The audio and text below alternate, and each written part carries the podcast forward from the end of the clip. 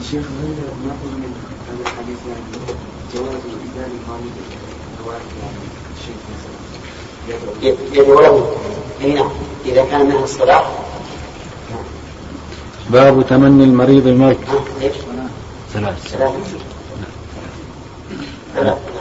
حدثنا آدم قال حدثنا شعبة قال حدثنا ثابت البناني عن أنس بن مالك رضي الله عنه قال قال النبي صلى الله عليه وسلم لا يتمنين أحدكم الموت من ضر أصابه فإن كان لا بد فاعلا فليقل اللهم أحيني ما كانت الحياة خيرا لي وتوفني إذا كانت الوفاة خيرا لي.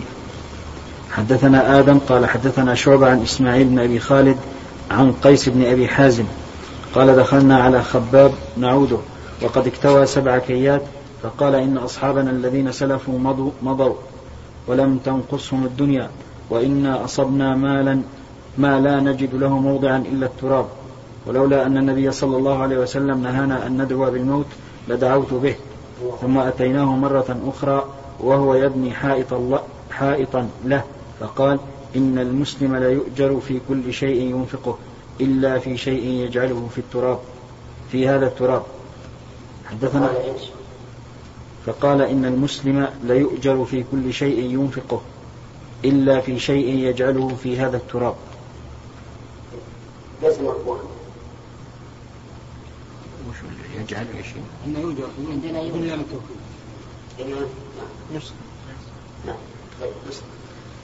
حدثنا أبو اليمان قال أخبرنا شعيب عن الزهري قال أخبرني أبو عبيد مولى عبد الرحمن بن عوف أن أبا هريرة قال سمعت رسول الله صلى الله عليه وسلم يقول لن يدخل أحدا عمله الجنة قالوا ولا أنت يا رسول الله قال لا ولا أنا إلا أن يتغمدني الله بفضل ورحمة فسددوا وقاربوا ولا يتمنين أحدكم الموت إما محسنا فلعله أن يزداد خيرا وإما مسيئا فلعله أن يستعتب.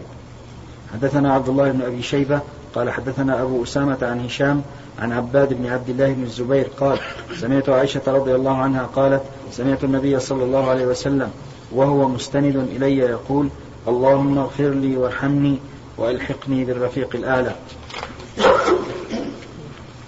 هذا الباب فيه نهي الرسول عليه الصلاة والسلام أن يتمنى الإنسان الموت بقدر نزل به لأن بعض الناس لا يصبر إذا أصابه الضر في بدنه أو عرضه أو أهله أو مجتمعه صار يدعو بالموت وهذا لا يجوز.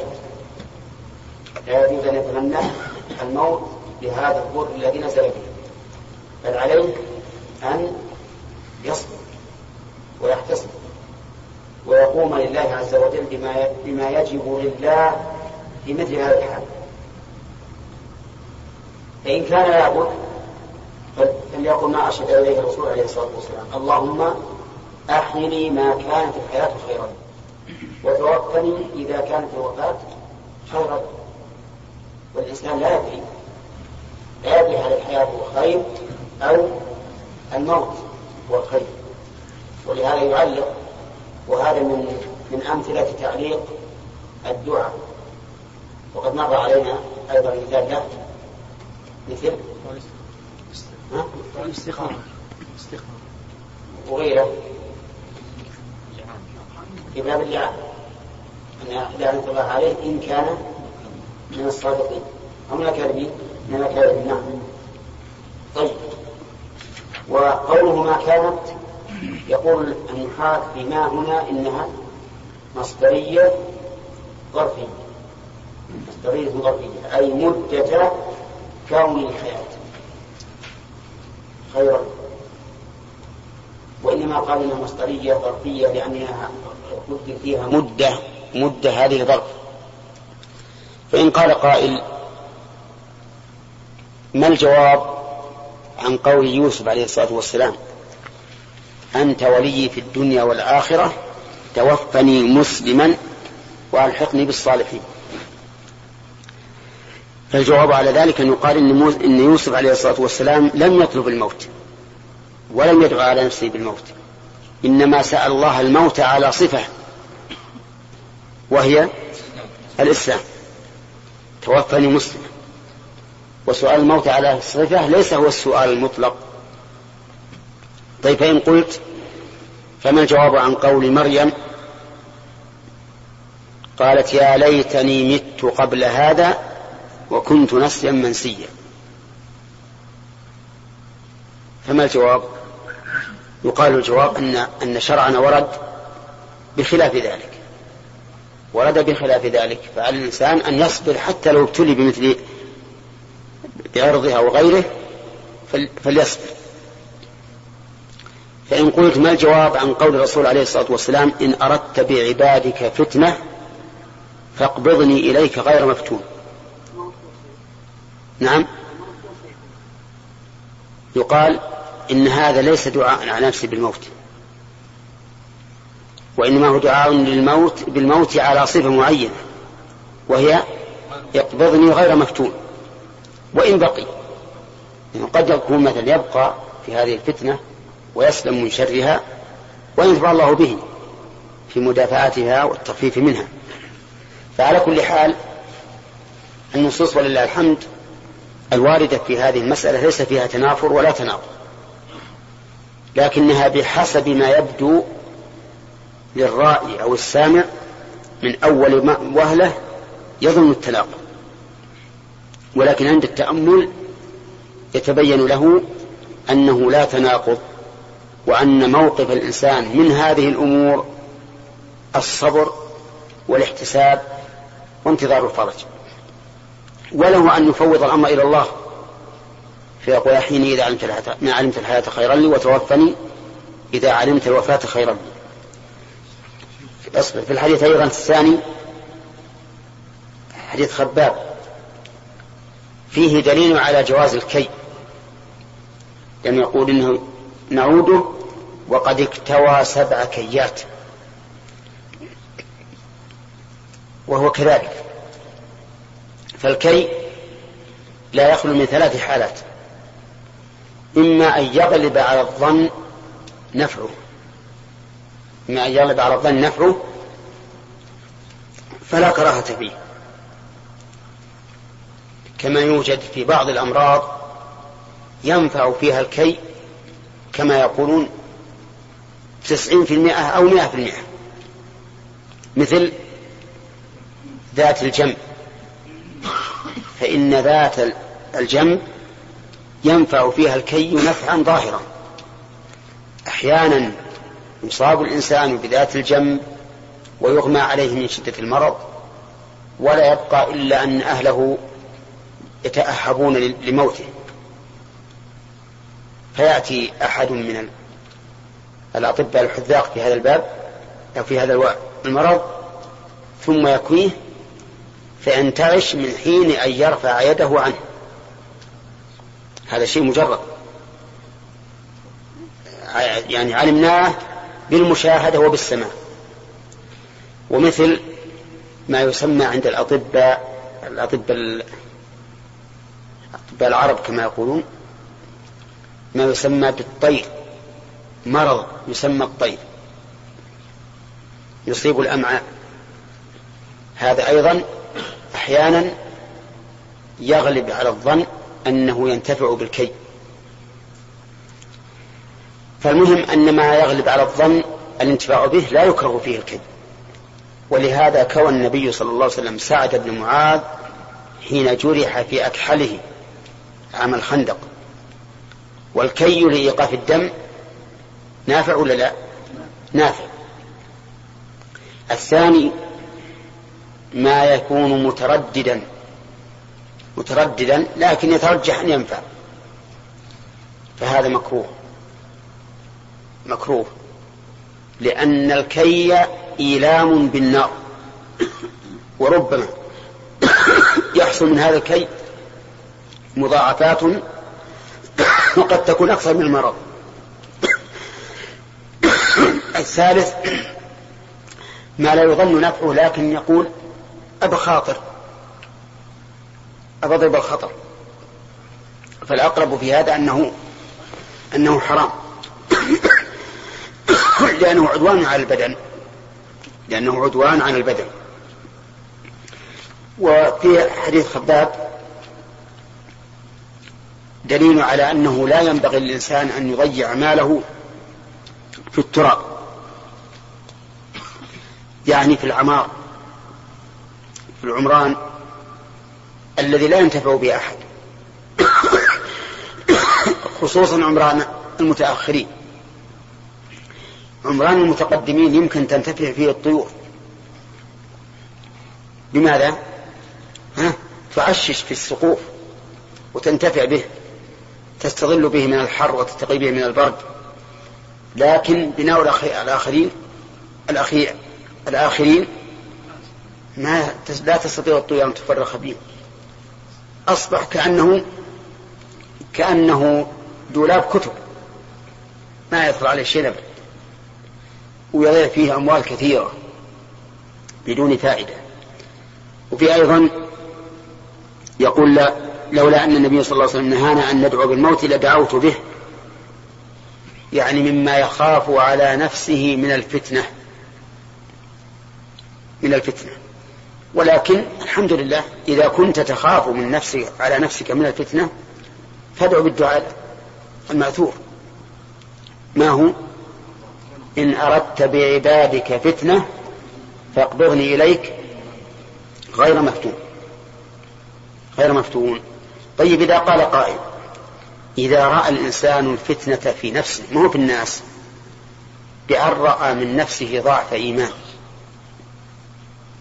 لأنكم كما تعرفون الإيمان كأمواج البحر وكهبوب الرياح، يزخر أحيانا وينقص أحيانا، أليس كذلك؟ فهل إذا رأى من نفسه اختلافا عن حاله السابقة هل يدعو على نفسه بالموت خوفا من أن يتدهور؟ لا، الجواب أن يسأل الله عز وجل الثبات وأن يصرف قلبه إلى طاعته. والإنسان المؤمن إذا رأى من نفسه فتورا أو ضعفا يشتد لجوءه إلى خالقه وبارئه عز وجل حتى يعصمه. والله سبحانه وتعالى قد يبتلي العبد عندما يرى من نفسه إعجابا بإيمانه أو عمله، يبتليه أحيانا بالفتور حتى إذا كان حي القلب إلى أين يتجه؟ إلى الله عز وجل، إلى الله سبحانه وتعالى، ويسأله أن يثبته وأن يعينه وأن يقويه. وهذه من حكمة الله عز وجل ورأفته بالعبد، لأن الإنسان لو كانت له الحياة، لو كان له الرخاء والأمن دائما ربما يأمن مكر الله، وربما يعجب بنفسه، وربما يدل بعمله على ربه وما أشبه ذلك. فإذا أصيب بمثل هذه العواصف تحرك قلبه وعرف أنه على خطأ، وأنه إن لم يعصمه الله هلك، فيعود إلى الله ويقبل إليه. والله سبحانه وتعالى أكرم من عبده، إذا تقرب إليه شبرا تقرب الله إليه ذراعا، وإذا أتى ربه يمشي أتاه الله هرولة. أقبل، بس أقبل، الله يقبل عليك. أما الإعراض والتولي والتعلق بغير الله فكيف تنال مرتبة الثريا وأنت في الثرى؟ ما يمكن، لا يمكن أن تنال مرتبة الثريا وأنت في الثرى. نعم، ولو شئنا لرفعناه بها ولكنه أخلد إلى الأرض واتبع هواه، نسأل الله أن يحمينا وإياكم من ذلك. المهم أن الإنسان إذا ابتلي بمثل هذه الأمور عليه أن يلجأ إلى ربه سبحانه وتعالى ويكثر من السؤال والإلحاح على الله حتى يثبته. وفيه أيضا يقول إن المسلم يؤجر في كل شيء فقه إلا في شيء يجعله في هذا التراب، يعني في البناء. ولكن البناء الضروري الذي لا بد منه يؤجر الإنسان عليه، لأنه من النفقات الواجبة لنفسه على نفسه ولأهله على نفسه. إلا أنه ينبغي الإنسان أن يكون عمله في هذا الأمر عملا بقدر الحاجة، بدون إسراف وبدون فخر، لما يكون بقدر الحاجة. وأما الحديث الثالث، فما أخطره وما أعظمه، وهو أنه لا يدخل الجنة أحد بعمله، حتى النبي عليه الصلاة والسلام لا يدخل الجنة بعمله إلا أن يتغمده الله بفضل منه ورحمة. نسأل الله أن يتغمدنا جميعا بفضله ورحمته. يعني عملك لن تبلغ به الجنة إلا أن تغمدك الله بالرحمة والفضل. وهذا لا يعارض قوله تعالى أو مثل قوله تعالى ادخلوا الجنة بما كنتم تعملون، لأن الباء في الآية للسببية، لأن عملنا هو السبب الذي جعله الله تعالى لنا. الله عز وجل شرع لنا شرائع وقال هذه الطريق توصلكم إلى الجنة، إذن إذا أخذنا بها فقد أخذنا بماذا؟ بالسبب. أما أن يكون العمل مقابل لهذا الثواب فلا، لا يمكن هذا، لأن الله لو أراد أن يناقشك العذاب الحساب هلكت. اصبر، لو أراد أن يناقشك الحساب هلكت. كيف؟ نعمة واحدة من نعم الله تحيط بكل عملك، بل إن عملك الصالح نعمة يحتاج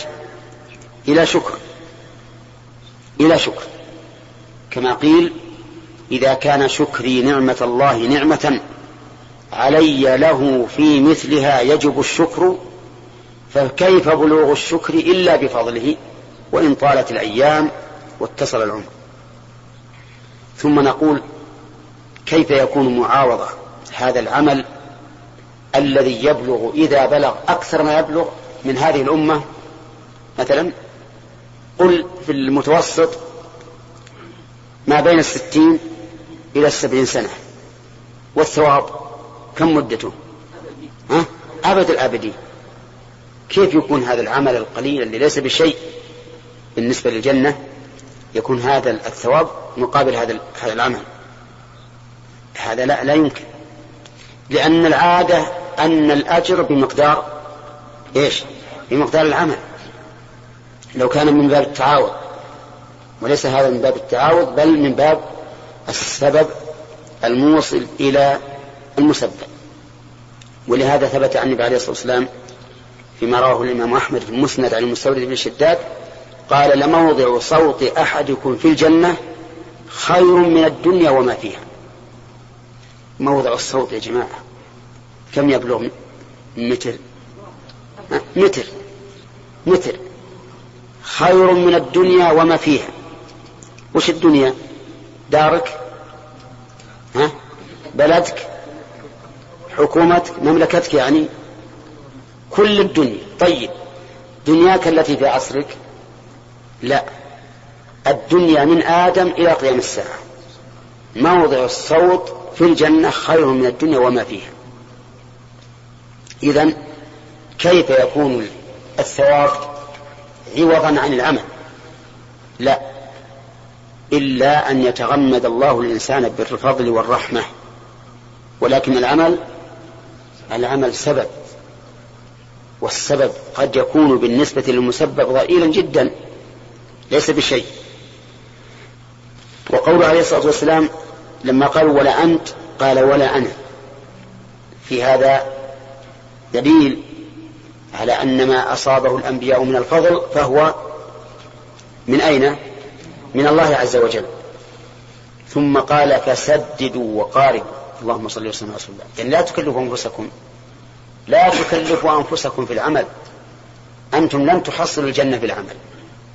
سددوا، والتسديد معناه الأخذ بالسداد، السداد الموافق الذي ليس فيه تجاوز للحد وغلو. وقاربوا يعني إن لم تسددوا فقاربوا السداد، إن لم تسددوا فقاربوا السداد. وأما أن تشددوا على أنفسكم فلا. ولهذا لو قال قائل أنا والله بالليل إذا أردت أن أقوم الليل وقمت ما شاء الله كان النوم، وإني بدأت أحط حبل إذا قمت تمسكت به حتى لا أسقط إذا نعست وأنا واقف. وش يقول لي هذا؟ يقول أخطأت، هذا تشدد، لا تفعل هذا، إذا أتاك النوم فنم كما أمر بذلك النبي عليه الصلاة والسلام. كذلك أيضا ما مر علينا من قبل، رجل عنده ماء حار ساخن دافئ، ورجل آخر عنده ماء بارد، وقال لي هنا أشق، الأشق أني أتوضأ بالماء البارد، إذا توضأ بالماء البارد علشان تنال الأجر أكثر أجر. هذا خطأ، ما هو صحيح، وليس هذا مراد الرسول عليه الصلاة والسلام بقوله إسباغ الوضوء على المكاره. إنسان آخر عنده ماء ساخن ملائم للطبيعة وعنده ماء حار، من يوم يلمسه يخرج عنه، قال بصبر على الحار هذا علشان علشان أوجر، صح ولا لا؟ خطأ، خطأ. طيب إنسان ثالث عنده طريق نظيف ما فيه حصى ولا أحجار ولا شوك، وطريق آخر فيه حصى وفيه زجاج، قطع زجاج وفيه شوك، قال بمشي مع الطريق الثاني اللي فيه الشوك لأن حافيا، لأنه لا يصيب الإنسان من أذى ولا هم ولا غم ولا نصب حتى الشوكة إلا أثيب عليها، أبمشي مع الطريق هذا عشان يبطل الشوك وتقطع رجل الزجاجات، نعم، والحصى يكسر رؤوس صابعي، أجر لي. شو نقول؟ نقول غلط، هذا غلط يا أخي، لا تشد على نفسك، أسلك الطريق السهل. وكلمة في الحقيقة خلها هي الأصل عندك، يريد الله بكم اليسر، ما دام أعرف أن هذا مراد الله بي أسلكه، كل شيء يسر علي العبادة فهو أحسن.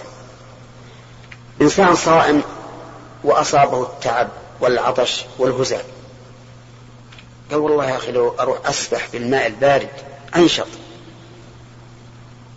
قال الثاني لا يا أخي أصبر احتسب الأجر.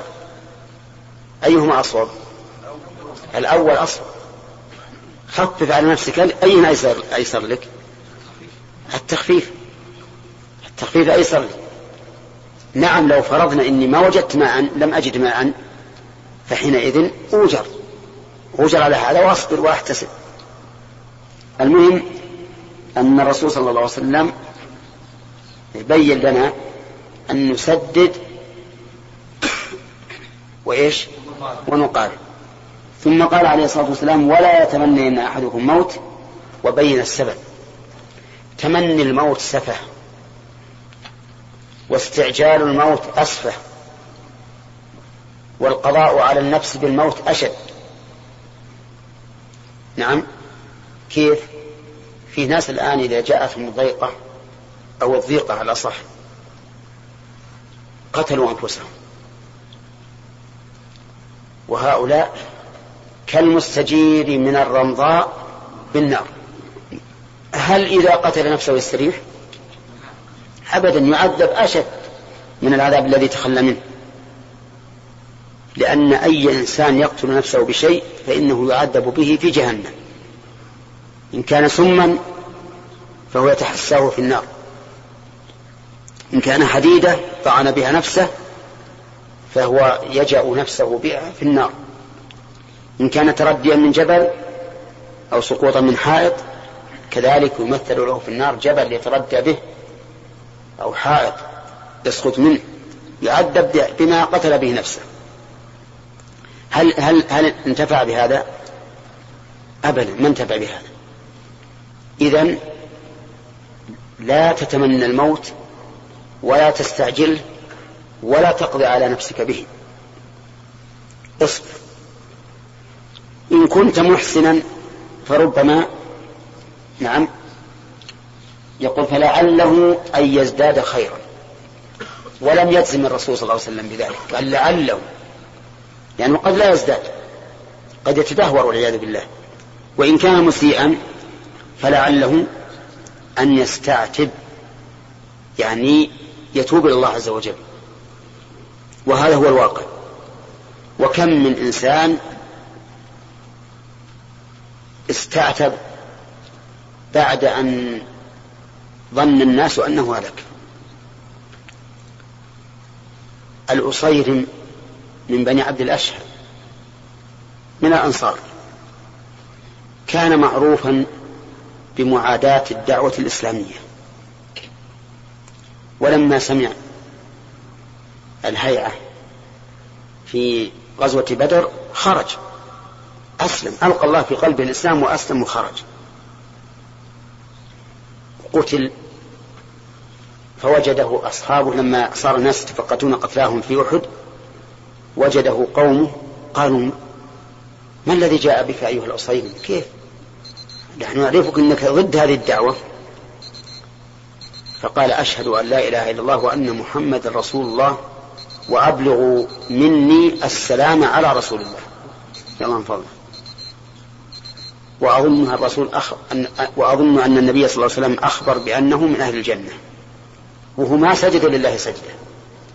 شوف الآن صار بقاؤه خيرا، استعتب. وهذا أيضا عمر بن الخطاب وخالد بن الوليد وعكرمة بن أبي جهل وغيرهم من نابذ الدعوة وبقوا استعتبوا. فأنت لا تتمنى الموت، إن كنت محسنا فلعلك أن تزداد خيرا، وإن كنت مسيئا فلعلك أن تستعتب. وخير الناس من طال عمره وحسن عمله، جعلنا الله وإياكم منه. ثم ذكر المؤلف حديث عائشة أنها سمعت النبي صلى الله عليه وسلم وهو مسند إليها يقول: اللهم اغفر لي وارحمني وألحقني بالرفيق. هل هذا من باب تمني الموت؟ نعم، لا، لأن الرسول عليه الصلاة والسلام قد علم والله أعلم أنه قد احتضر، ولكنه يسأل الله أن يجعله في الرفيق الأعلى، ولا شك أنه في الرفيق الأعلى. ودعا، لأن الدعاء من أسباب اللحوق بالدرجات العلى. يعني لا يقال كيف يدعو الرسول وهذا حاصل له، نقول نعم، حصوله له بأسباب ومنها دعاء. نحن الآن نقول: اللهم رب هذه الدعوة التامة والصلاة القائمة آت محمد الوسيلة، وهي حاصلة له ولا غير حاصلة؟ حاصلة، لكن قد يكون من أسباب حصولها دعاؤنا له. والله أعلم. فأنت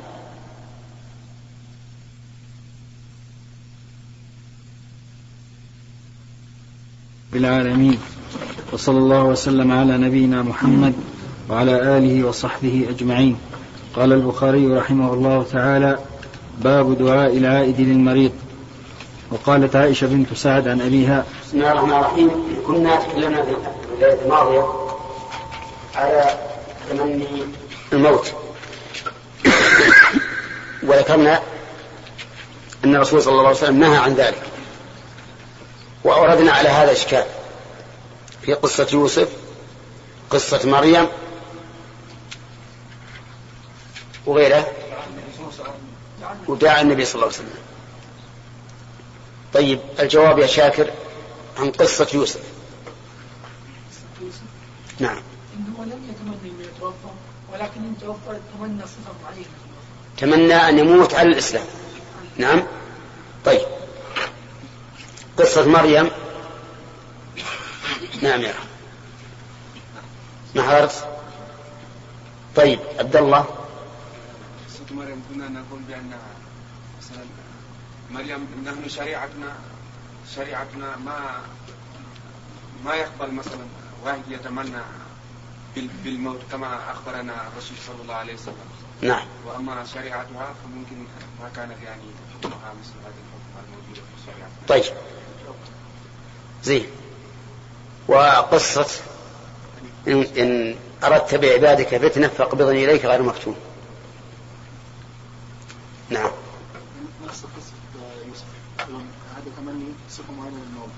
إيه، يعني أن أقبض وأنا غير مفتون. في أيضا تبين لي في قصة مريم ما فيه تمني الموت، ولكن تمني أنها ماتت قبل أن تحصل لها هذا، وبينهما فرق. هي ما تمنت أن تموت قبل هذا، بل تمنت أن تموت ولم يحصل لها هذا. يعني مثل لو قلت للإنسان